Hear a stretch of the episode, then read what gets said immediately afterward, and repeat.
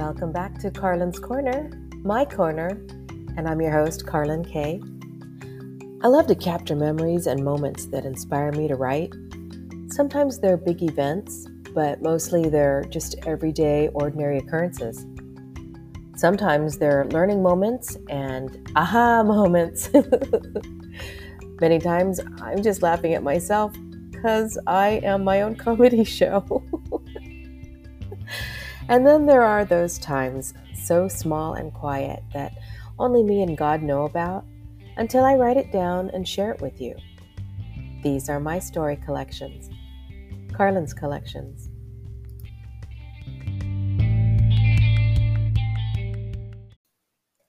I wrote this Facebook post back in 2014 when we were living in Missouri. I had woken up really early on a Saturday morning. And so I thought, well, why not just enjoy the sunrise?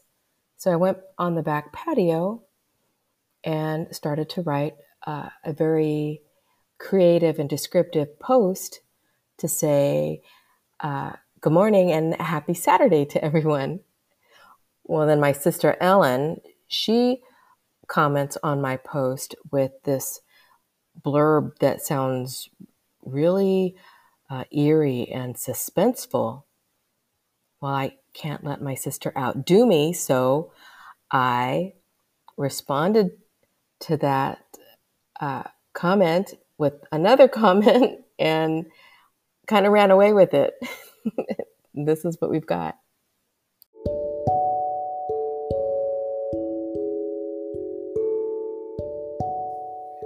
Sitting on the patio by small candlelight, enjoying a steamy cup of coffee, listening to the treetops gently sway in the September breeze, looking up at the still, dark, clear sky, saying goodbye for now at the crescent moon and twinkling stars before saying hello to the glorious sunrise.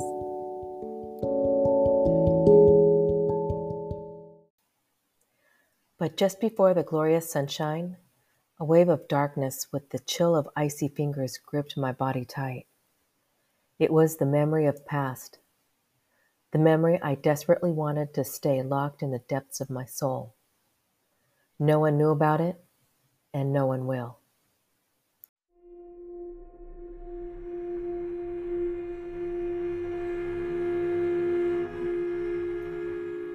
Condemnation whispered in my ear. I startled. I sat straight up in my lawn chair, looking around. I heard a voice and words clearly, but it was just me and Capone in the backyard. I gathered my coffee mug and cell phone and was about to blow out the candle when I noticed Capone in a dead stare in my direction. His tail was not wagging, and the hairs on his back were standing straight up.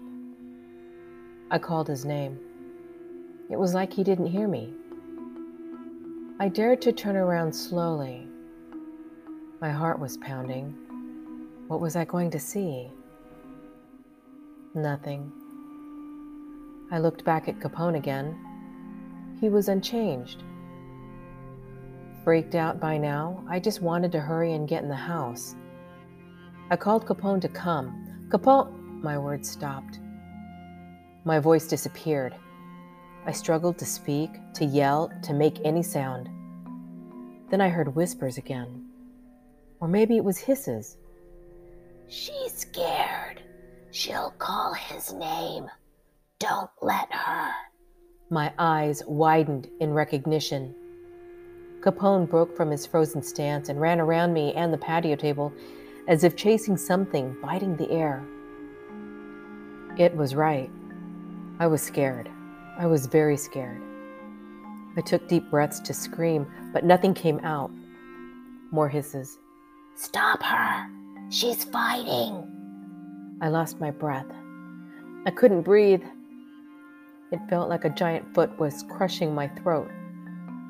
I struggled, rocking myself back and forth in my lawn chair, wiggling and squirming to break loose from an invisible vice grip on my neck. Capone was frantic growling, snarling, biting the air, still running circles around the table, attacking nothing. In the chaos of my immediate universe, struggling to breathe and wrestling with the unseen, I managed a moment to worry about waking the neighbors and wondering what Capone and I would look like to them. I couldn't breathe and my heart was pounding so hard I thought it was going to explode. Sweat was forming on my forehead and upper lip. How long before I pass out? Before I die? If I couldn't yell out, I knew that just saying his name would be enough. Apparently, it, they, whatever, knew it too. I felt time running out. Still rocking and squirming, I moved my lips and mouthed his name. I was scared, I was weakening, but I was also getting mad. She's going to do it! She's going to do it! The whispers shrieked. I doubled over in my chair to increase pressure in my chest and and gurgled a high-pitched growl equivalent to that of a maniacal chihuahua. It didn't sound anything like his name, but my soul was shouting it unmistakably. Air rushed into my lungs. My chest heaved.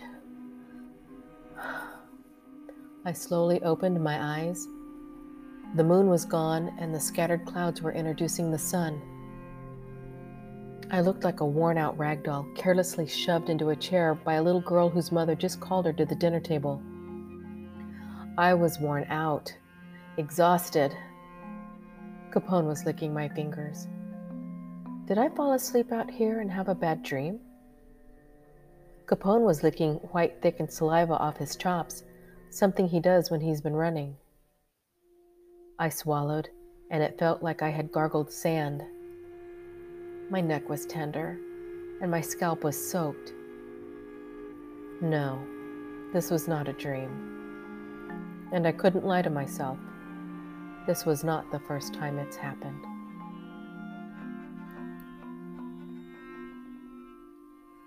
For we wrestle not against flesh and blood, but against principalities, against powers, against the rulers of the darkness of this world, against spiritual wickedness in high places. Ephesians 6 12.